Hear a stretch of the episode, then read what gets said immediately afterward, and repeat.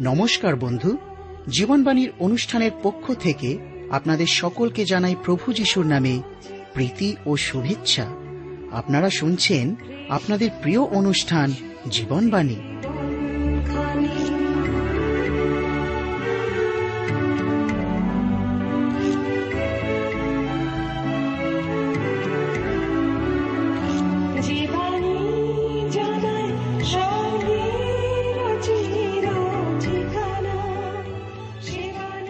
বর্তমান জগতে মানুষ এক অসহনীয় অবস্থার মধ্যে দিয়ে চলছে। বেশিরভাগ মানুষের জীবনে না আছে শান্তি, না আছে প্রেম ভালোবাসা। মানুষ শান্তির পিয়াসী। কিন্তু কোথায় পাবে শান্তি ভালোবাসা? আমি বলছি, শান্তি, ভালোবাসা, প্রেম, আনন্দের ফলগু দ্বারা আপনার জীবনকে এক নতুনতায় নিয়ে চলবে। আর এই জন্যই শুনুন আজকের জীবনবাণীর আলোচনা। প্রভুর বাক্যে প্রবেশ করার পূর্বে আমরা সুন্দর গানের মধ্যে দিয়ে নিজেদের প্রস্তুত করি।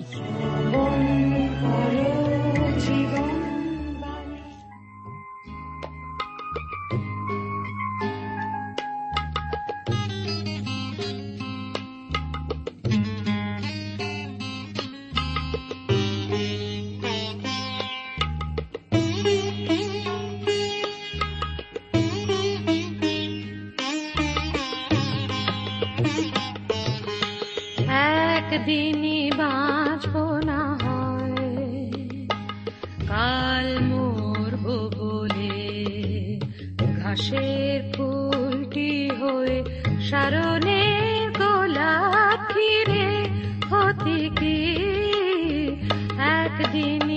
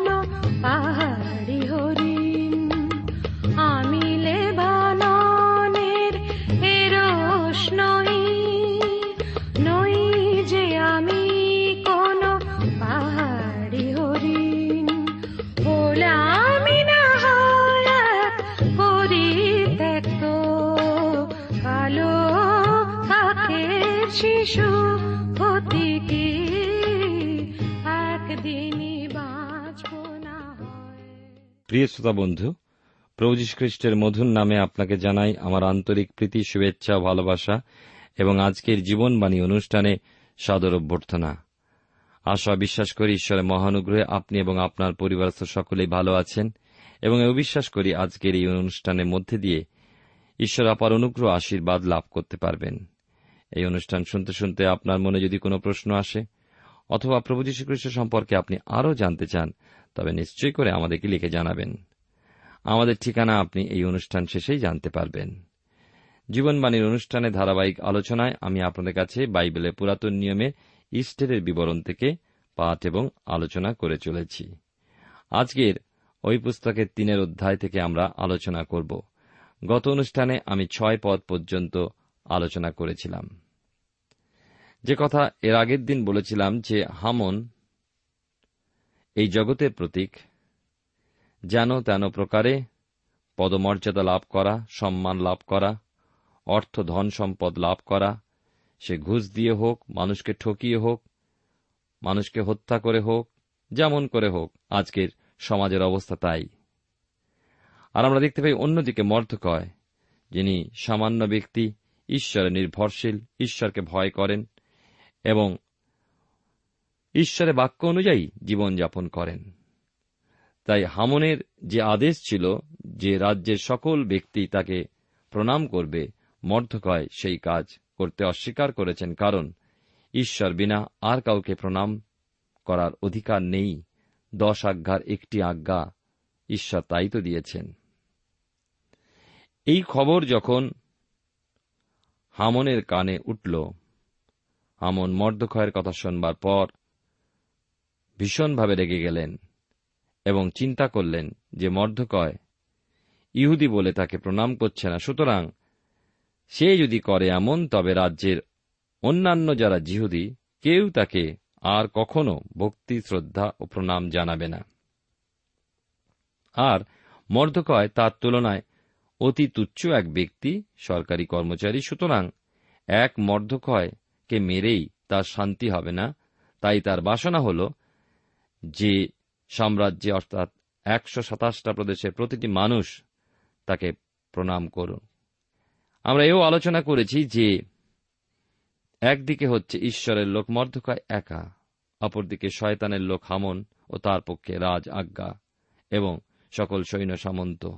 সুতরাং জগতের দিক থেকে তার ক্ষমতা প্রবল। আর ওই সুযোগ নিয়ে মর্ধকায় জাতির সকল মানুষকে একই দিনে একসঙ্গে বধ করবার পরিকল্পনা সে নিল।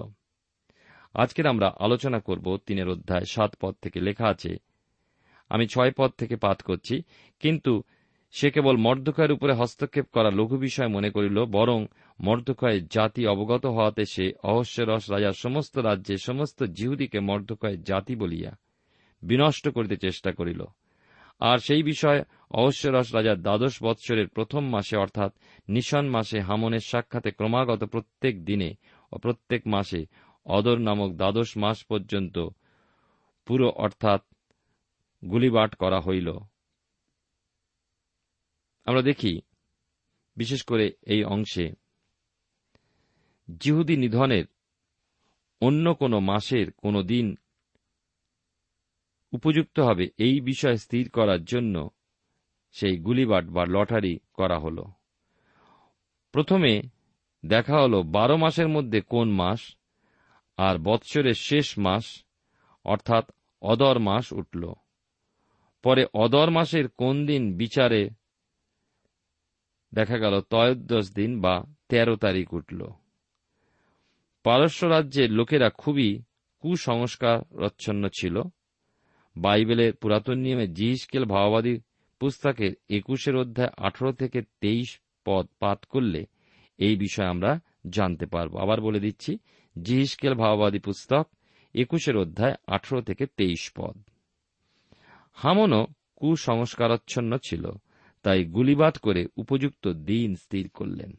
অবশ্য আজকালকার দিনেও মানুষ খুব কুসংস্কারাচ্ছন্ন, এই দিন ভালো নয়, ওই দিন ভালো নয়। আমরা মনে রাখব, প্রতিটি দিনই ঈশ্বর সৃষ্টি করেছেন, প্রতিটি দিনই ভালো। প্রতিটি দিনই সুন্দর। কারণ তাঁর সৃষ্ট কোনো জিনিস অসুন্দর হতে পারে না। আমরাই অসুন্দর। আমরা কেমনভাবে সেই দিনকে দেখি এবং কেমনভাবে সেই দিনকে ব্যবহার করি, এটা গুরুত্বপূর্ণ। তিনের অধ্যায় আমরা আট পদে এবার দেখব। লেখা আছে, পরে হামন, অহস্যরস রাজাকে কহিল, আপনার রাজ্যের সমস্ত প্রদেশস্থ জাতিগণের মধ্যে বিকীর্ণ অথচ পৃথকীকৃত এক জাতি আছে। অন্য সকল জাতির ব্যবস্থা হইতে তাহাদের ব্যবস্থা ভিন্ন এবং তাহারা মহারাজের ব্যবস্থা পালন করে না। অতএব তাহাদিওকে থাকিতে দেওয়া মহারাজের অনুপযুক্ত। হামন এর আগেই বলেছি, খুবই চতুর ব্যক্তি ছিলেন। তিনি রাজা অহস্যরসের কাছে সরাসরি জিহুদি জাতির নাম উল্লেখ না করে বিষয়টা ঘুরিয়ে উপস্থাপন করলেন। হামন বললেন, আপনার রাজ্যের প্রতি প্রদেশে এমন এক জাতি আছে যারা নিজেদের পৃথক করে রেখেছে এবং তাদের নিজের ব্যবস্থা ও আইন কানুন আছে, ওই লোকেরা মহারাজের আজ্ঞা পালন করে না। একদিকে আমরা দেখতে পাই যে হামন ঈশ্বরের লোকদের যে সাক্ষ্য তা তুলে ধরলেন, তারা পৃথকীকৃত জাতি। জগৎ যেন জানতে পারে আমরা পৃথকীকৃত, মন্দের সঙ্গে আমরা আপোষ করি না, অপবিত্রের সঙ্গে আপোষ করি না, মিথ্যার সঙ্গে আমরা আপোষ করি না। কিন্তু অন্যদিকে আমরা দেখতে পাই হামন, বিশেষ করে ইহুদি জাতির প্রতি, বললেন যে সেই জাতির লোকেরা তারা রাজার আজ্ঞা পালন করে না। সুতরাং এই মতো লোকদের রাজ্য থেকে নির্মূল করে দিতে হবে। কেবল বধ করার বিষয় ছাড়াও লোভনীয় আর এক প্রস্তাব রাজার সামনে রাখলেন। যাদের বধ করা হবে, তাদের লুট করা বস্তু, অর্থ, রাজভাণ্ডারে বিশাল অঙ্কে জমা পড়বে। অনুমান, কয়েক কোটি টাকা এবং যারা ওই কাজ, অর্থাৎ হত্যা ও লুট করবে, তাদের দশ হাজার তালন্ত রৌপ্য দেওয়া হবে। মনে হয় রাজা অহস্যরস বিলাসিতায় এমনই ডুবে থাকতেন যে অন্য কোনো দিকে তিনি দৃষ্টি দিতেন না। এর আগে আমি আপনাদেরকে বলেছি তার বিলাসিতা কেমন ছিল, কেমনভাবে তিনি ভোজের আয়োজন করেছিলেন, কত অর্থ ব্যয় করেছিলেন। হামন যে জাতির কথা বললেন, তারা কারা?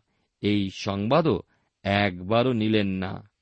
আমরা দেখি, নয় পদে লেখা আছে, যদি মহারাজের অভিমত হয়, তবে তাহাদিওকে বিনষ্ট করিতে লেখা যাওক তাহাতে আমি রাজভাণ্ডারে রাখিবার জন্য কার্যকারী লোকদের হস্তে দশ সহস্র তালন্ত রৌপ্য দিব। দেখুন, আমি বলেছিলাম না, জগতের মানুষ যেমন তেমন প্রকারে কার্যসিদ্ধি, ঘুষ দিয়ে হোক, ঠকিয়ে হোক, গুন্ডাবাজি করে হোক, এই হচ্ছে জগৎ। কিন্তু আমরা ভুলে যাব না, জগতের পাশে আর একজন আছেন, যিনি সকলে নিয়ন্ত্রণ করেন, তিনি দেখেন। আপাত দৃষ্টিতে মনে হয় যে সবই জিতে গেলাম কিন্তু সবই যে আমরা হারাবো, আমরা কি মনে রাখি তা? দেখুন, দশ পদে কি লেখা যে, তখন রাজা আপন হস্ত হইতে অঙ্গুরিয়া খুলিয়া জিহুদীদের শত্রু অগাগীয় হাম্মাতার পুত্র হামনকে দিলেন। রাজা নিজের আংটি খুলে হামনের হাতে দিলেন, যেন চিঠি মুদ্রাঙ্কিত করতে পারে। আমরা দেখতে পাচ্ছি, বিশেষ করে এই অংশে এক বিশাল রাজ্যের রাজা হয়েও অহস্যরস যে কতটা খামখেয়ালি ছিলেন, সেটা এই ঘটনা থেকেই বোঝা যাচ্ছে। প্রথমত, বষ্টি রানীকে মাতালদের সামনে এনে তার রূপ দেখাতে চেয়েছিলেন। এখন হামন যখন বলছেন যে তার রাজ্যের কিছু লোককে প্রজাকে বধ করে বিপদমুক্ত করতে হবে, তখন বিনা বাক্য ব্যয় কোন রকম অনুসন্ধান না চালিয়েই কোন প্রকার বিচার বুদ্ধি ব্যবহার না করেই লোক কেমন লোক এসব না জেনে হামনকে নিজের মোহর দিয়ে দিলেন। তখনকার কালে রাজার চিঠি লেখার পর মোম জাতীয় বস্তু কাগজে লাগিয়ে তার উপরে রাজার আংটি চেপে দেওয়া হতো। এখনকার দিনে যেমন গালার উপরে মোহর এঁকে দেওয়া হয়, রাজা অহস্যরস কোনো বিষয় খেয়াল রাখতেন না। শোনা যায় যে গ্রিসের বিরুদ্ধে যুদ্ধ করতে গিয়ে প্রায় দু লক্ষ লোক মরেছিল। কিন্তু রাজা সে বিষয়ে কোনো ভ্রুক্ষেপই করেননি। তিনের অধ্যায় এগারো থেকে তেরো পদে লেখা আছে এখানে, আর রাজা হামনকে কইলেন, সেই রৌপ্য, সেই জাতি তোমাকে দত্ত হইল, তুমি তাহাদের প্রতি যাহা ভালো বুঝো তাহাই করো। পরে প্রথম মাসের ত্রয়োদশ দিনে রাজলেখকের আহুত হইল। সেই দিন হামনের সমস্ত আজ্ঞানুসারে রাজার নিযুক্ত ক্ষিতিপাল সকলের ও প্রত্যেক প্রদেশের অধ্যক্ষগণের এবং প্রত্যেক জাতির প্রধানবর্গের কাছে, প্রত্যেক প্রদেশের অক্ষর ও প্রত্যেক জাতির ভাষানুসারে পত্র লিখিত হইল তা অহস্যরস রাজার নামে লিখিত ও রাজার অঙ্গুরিয়ে মুদ্রাঙ্কিত হইল।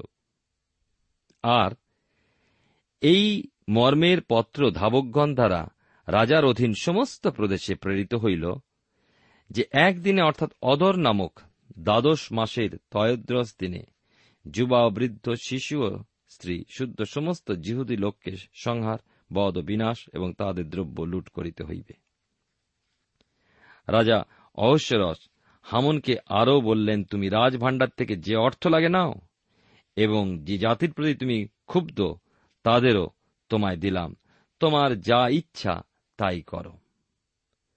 রাজ্যের সকল জিহুদিকে নিঃশেষে ধ্বংস করার ও তাদের সকল কিছু লুট করার যে পরিকল্পনা হামন করেছিল, তার পূর্ণ অধিকার লাভ করে হামন নিজ ভাষায় পত্র প্রস্তুত করল। আমরা তো এর আগেই শুনেছি যে ওই বিশাল সাম্রাজ্য ভারতবর্ষ থেকে আরম্ভ করে সমস্ত মধ্যপ্রাচ্য, মধ্য এশিয়া, ইউরোপের কিছু অংশ নিয়ে ভূমধ্যসাগর পর্যন্ত এবং আফ্রিকার উত্তরাঞ্চলে মিশর এবং ইথিওপিয়া পর্যন্ত একশো সাতাশটা প্রদেশ নিয়ে বিস্তৃত ছিল। সুতরাং হামনের পত্র ওই একশো সাতাশটা ভাষায় অনুবাদ করতে হয়েছিল। বিরাট কাজ। অনেক সময় লেগেছিল, কেননা সকল ভাষায় চিঠিটা অনুবাদ করতে হয়েছিল, আর মুদ্রাঙ্কিত হবার পর ওই চিঠি মাদি ও পারস্য রাজের আদেশ হল। মনে রাখবেন, তখনকার দিনে কিন্তু ছাপাখানা ছিল না।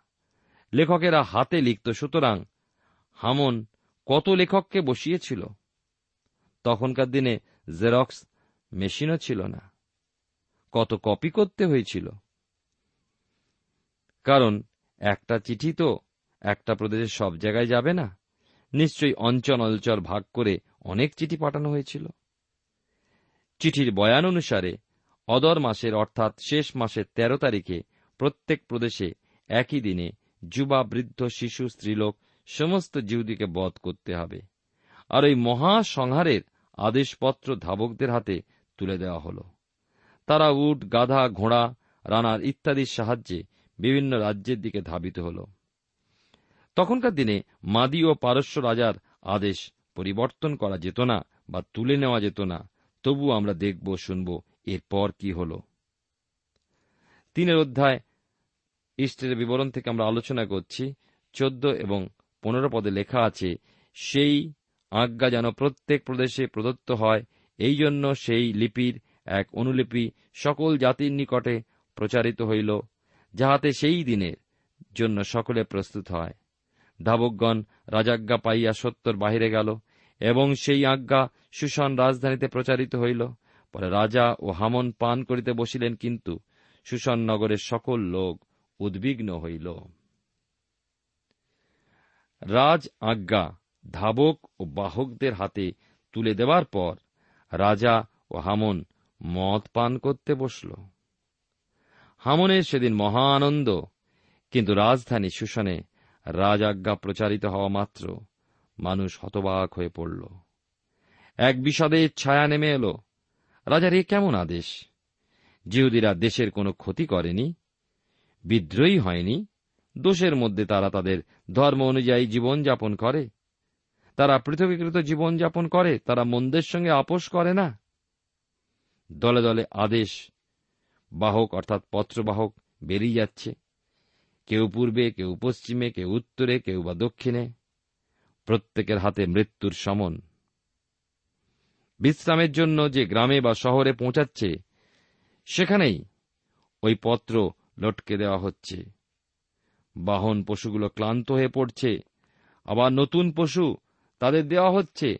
রাজ আজ্ঞা সময় পৌঁছে দিতে হবে একশো সাতাশখানা প্রদেশে। হামন রাজার সাথে বসে মদ পান করছে আর চোখে তার রঙিন স্বপ্ন। রাজা মদ পান করছেন তিনি কল্পনাতেও বুঝতে পারছেন না যে ওই মৃত্যু সমন তাঁর সেই বিশ্ব সুন্দরী রানী ইষ্টেরকেও স্পর্শ করবে। জাতীয়তাবাদী বড় বিপজ্জনক। আর আজকের দিনে ওই জাতীয়তাবাদী সকল অশান্তির মূল। আমরা যে ঘটনার মধ্যে আছি, সেখানেও দেখছি সেই একই গোলমাল জাতি সংক্রান্ত গোলমাল। ওই গোলমাল শুরু হয়েছিল মিশরের ইটের ভাটি থেকে, যখন মিশর রাজ ফরৌন ইব্রিয় ভাষায় হচ্ছে ইসরায়েল ভাষাভাষীদের উপরে নিষ্ঠুর অত্যাচার শুরু করেছিলেন। মিশরের পর অসুরীয়, তারপর বাবিলনীয় অত্যাচার যারা তাদের বন্দী করে নিয়ে গিয়েছিল। ইহুদি জাতির উপরে আরও অনেক অনেক রাজ্য অত্যাচার করেছে, রোম, স্পেন, জার্মানি ইত্যাদি। হিটলারের নির্দেশে ষাট লক্ষ জিহুদিকে নির্মমভাবে হত্যা করা হয়েছিল। ইহুদিদের প্রতি কেন এই ঘটনা একটু চিন্তা করে দেখি। ইহুদি বা ইসরায়েল জাতি ঈশ্বরে মনোনীত জাতি। যতক্ষণ এবং যতদিন ঈশ্বরে বাধ্য হয়ে চলেছে, ততদিন তারা নিশ্চিন্তে, নিরাপদে দিন যাপন করেছে। যখনই তারা ঈশ্বরে অবাধ্য হয়েছে, ঈশ্বরবিহীন দিন যাপন করতে চেয়েছে, তাদের উপর ঈশ্বরে ক্রোধ নেমে এসেছে এবং অভাব অনাচন নির্যাতন ও মৃত্যু এসেছে। এটা তো স্বাভাবিক কারণ। আবার একটা অস্বাভাবিক কারণ আছে। ঈশ্বর ইহুদি জাতিকে তাঁর বাক্য, বাইবেল, রক্ষা করার, বাক্য প্রচার করার দায়িত্ব দিয়েছেন। শয়তান কখনো চায় না যে ঈশ্বরের বাক্য জগতে ছড়িয়ে পড়ুক। সকল সময় সে বাধা দিয়ে আসছে। ঈশ্বরের বাক্যের পাহারাদার, বা ইংরেজিতে যাকে বলে কেয়ারটেকার, যারা তারাই যদি ঘায়েল হয় তবে বাক্য প্রসার লাভে ব্যর্থ হবে। তাই শয়তান প্রতি সময়ে চেষ্টা করেছে, বিভিন্নভাবে চেষ্টা করে চলেছে সে একইভাবে, যেন সেই পাহারাদার বা কেয়ারটেকারের বংশকে নির্মূল করে দিতে পারে। ইষ্টের রানী ওই পাহারাদার বা কেয়ারটেকার বংশের আর হামনরূপী শয়তান তাকে ও তার জাতিকে নিঃশেষ করে দেবে। প্রিয় শ্রোতা বন্ধু, প্রিয় ভাই বোন, দেখুন শয়তানের পরিকল্পনা আদি থেকে কেমন ভাবে ঈশ্বরের সুন্দর সৃষ্টিকে সে ধ্বংস করেছিল, আদম এবং হবাকে প্ররোচনা দিয়ে। তারা ঈশ্বর অবাধ্য হয়ে এই জগতে পাপ প্রবেশ করল, অথচ ঈশ্বর তাদের সমস্ত কিছু ভোগ করার সুযোগ দিয়েছিলেন এবং একটি মাত্র আজ্ঞা তাদের জন্য ছিল। সেই আজ্ঞা তারা অমান্য করে মানব সমাজকে পাপে পতিত করেছিল। ধ্বংস করে দিয়েছিল ঈশ্বরের সঙ্গে মানুষের যে সুন্দর সহভাগিতা। আজও শয়তান একইভাবে ধ্বংস করে দিতে চায় ঈশ্বরের পরিকল্পনাকে। কিন্তু আমরা জানি, প্রভু যীশু খ্রিস্ট এই পৃথিবীতে এসেছিলেন। মানুষকে উদ্ধার এবং রক্ষার জন্য কালবেরি করেছে তার জীবন মানুষকে অনন্ত মৃত্যু থেকে রক্ষা করবে। আমরা আলোচনা করছি ইস্টের বিবরণ থেকে। অবশ্যরস রাজার প্রধানমন্ত্রী হামন। রাজার নামে জিহুদি নিধনের আদেশপত্র সাম্রাজ্যের একশো সাতাশটা রাজ্যে পাঠিয়ে দিয়েছেন। এদিকে হামনের প্রতিদ্বন্দ্বী মর্ধকয় যিনি জিহুদি বা ইহুদি। কি চুপ করে বসে আছেন ও মৃত্যুর অপেক্ষা করছেন? আমরা এখন অন্য দৃশ্যপটের দিকে একটু দৃষ্টি দেব। চারের অধ্যায় আমরা প্রথম দুটি পদ পাঠ করি। রাজার কাছে ইস্টেরের প্রার্থনা পরে মর্ধকয় এই সকল ব্যাপার জ্ঞাত হইয়া আপন বস্ত্র ছিঁড়িলেন এবং চট পরিধান ও ভস্য লেপন করিয়া নগরের মধ্যে গিয়া উচ্চস্বরে তীব্র ক্রন্দন করিলেন। পরে তিনি রাজদ্বারে সম্মুখ পর্যন্ত আসিলেন, কিন্তু চট পড়িয়া রাজদ্বারে প্রবেশ করিবার উপায় ছিল না। মর্দকয় যখন রাজ আদেশের কথা শুনলেন তিনি দারুণ মর্মাহত হলেন। তার করার কিছুই ছিল না, কেননা তিনি জানতেন রাজাজ্ঞা বদলানো যায় না। একজন অতি সামান্য রাজকর্মচারী বিচারক, প্রধানমন্ত্রী হামনকে প্রণাম করে না বলে তার জাতির অবাল বৃদ্ধ বনিতা সবাইকে মরতে হবে। এ কেমন বিচার? এ কেমন আজ্ঞা? সেদেশে তখন অনুমান সারা রাজ্যে পঞ্চাশ লক্ষ ইহুদি ছিল। মর্ধকয় মনোদুঃখে চট পড়েছেন। বুক চাপড়ে কান্নায় ভেঙে পড়েছেন।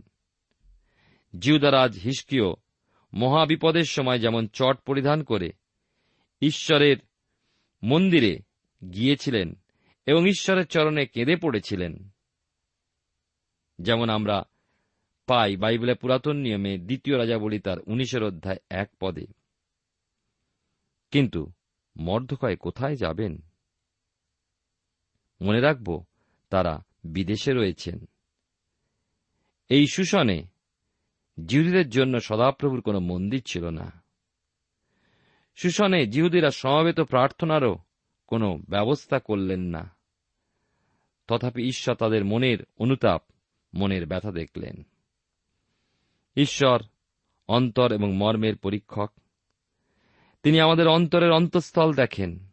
তিনি আমাদের ক্রন্দন দেখেন। তিনি আমাদের আকাঙ্ক্ষা দেখেন। আমরা বাইরে থেকে ঈশ্বরকে সন্তুষ্ট করতে পারি না।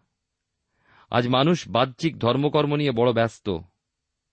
যাক জমকপূর্ণ, আলো আর রং, রঙে আমরা ভরিয়ে তুলতে চাই। কিন্তু ঈশ্বর আমাদের মনের রং দেখতে চান। প্রিয় শ্রোতা বন্ধু প্রিয় ভাই বোন, মর্ধকয় এমনই এক ব্যক্তি ছিলেন। তিনি তার জাতির জন্য আজকের আহত। সেটা তো স্বাভাবিকই। কিন্তু আজকের আমরা জাতি জাতি বলে কত চিৎকার করি।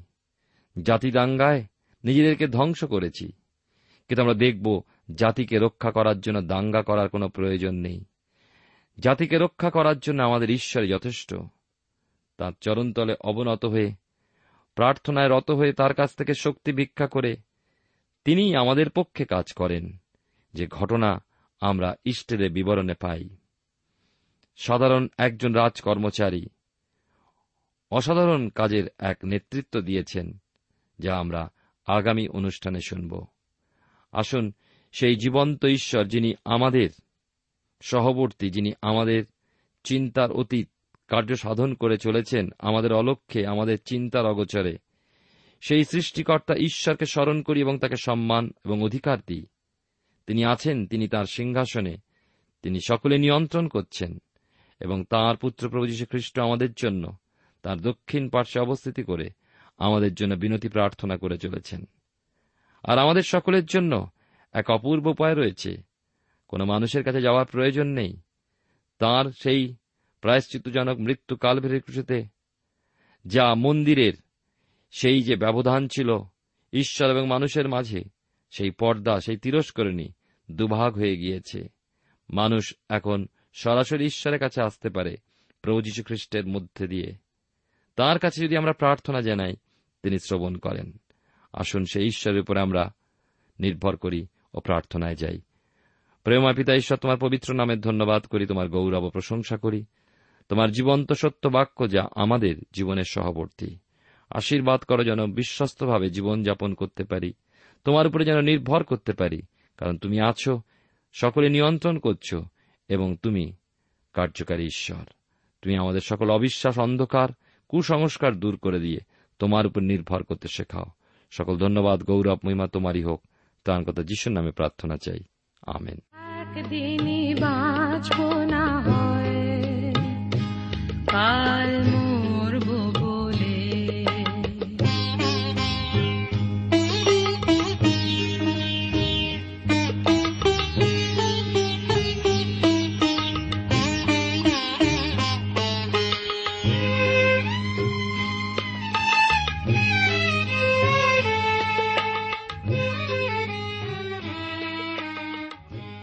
প্রিয় শ্রোতা বন্ধু, এতক্ষণ শুনলেন বাইবেল থেকে জীবনবাণীর আজকের আলোচনা। আমাদের অনুষ্ঠান কেমন লাগল? যদি এই বিষয়ে আপনি আরও কিছু জানতে চান এবং আপনার যদি বাইবেল না থাকে, তাহলে বাইবেল ছাড়া এই অনুষ্ঠান আপনি কেমনভাবে বুঝতে পারছেন, আমাদের ঠিকানায় শীঘ্রই লিখে জানান। আমরা খুব খুশি হব যদি আপনি চিঠির সাহায্যে বা ফোনে এস এম এস এ অথবা ইমেলের সাহায্যে আমাদের সাথে যোগাযোগ করেন। আমাদের ঠিকানা হল Jibanbani T W R India, post box number এক ছয় নয় দুই পাঁচ, কলকাতা সাত লক্ষ চৌত্রিশ। আবার বলছি, Jibanbani T W R India, post box number এক ছয় নয় দুই পাঁচ, কলকাতা সাত শূন্য শূন্য শূন্য তিন চার।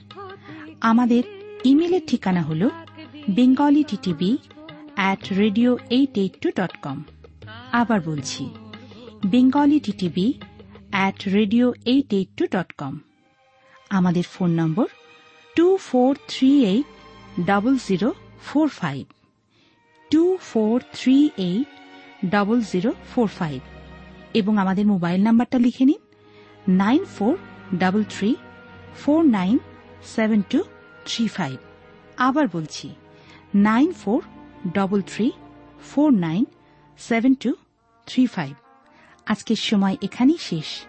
বিদায় নিচ্ছি। নমস্কার।